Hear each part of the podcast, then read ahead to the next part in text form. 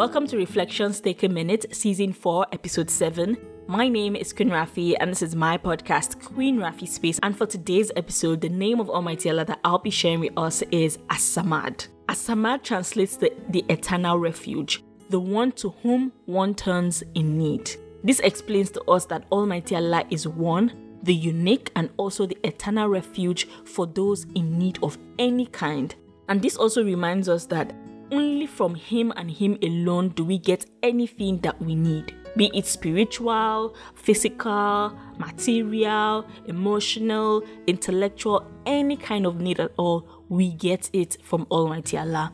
And Almighty Allah's refuge is unshaken, eternal, and unchanging. To use this name in our lives, we must strive and do our best to seek Almighty Allah's assistance in everything and anything that we need. We must also remember to rely completely on Almighty Allah for everything that we need, with confidence in knowing that He is reliable and dependable, and He is going to give us those things by His strength and by His grace.